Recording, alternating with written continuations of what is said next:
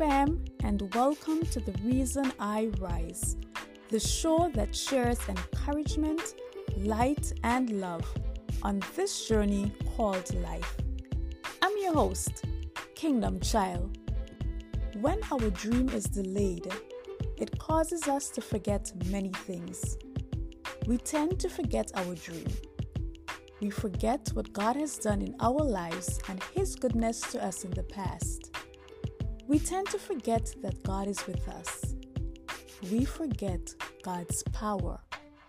God gave Abraham a promise that he'd be a great nation and that he'll give the land to Abraham's offspring. You can read that whole story in Genesis chapter 12. Bear in mind that Abraham was 75 years old and had no children. Time went on, and the promise was repeated again in Genesis chapter 13. By then, Abraham is 85 years old with still no children and married to a woman who was unable to have. So Abraham started to assume that God must mean that he'd have children through his servant because he was getting older and not younger. Now, I don't have to tell you what happens when we assume. In fact, the word assume tells us what happens.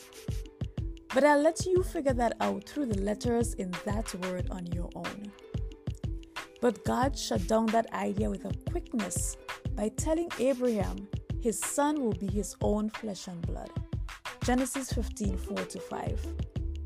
Possibly unsure of how this would happen, or maybe even growing a bit impatient, it didn't take long for Abraham and his wife to take matters into their own hands. This resulted in Sarah's female servant becoming pregnant with Abraham's first child, Ishmael, and you can read that story in Genesis chapter 16. As awkward as it sounds, this wasn't unusual behavior for the ancient Near East. A maid servant often carried a child for the family's sake. However, this child was not the descendant promised to Abraham. We can also see the results of that decision affecting us now with that nation always at war. God may not have fulfilled the promise in your life because He's waiting on you.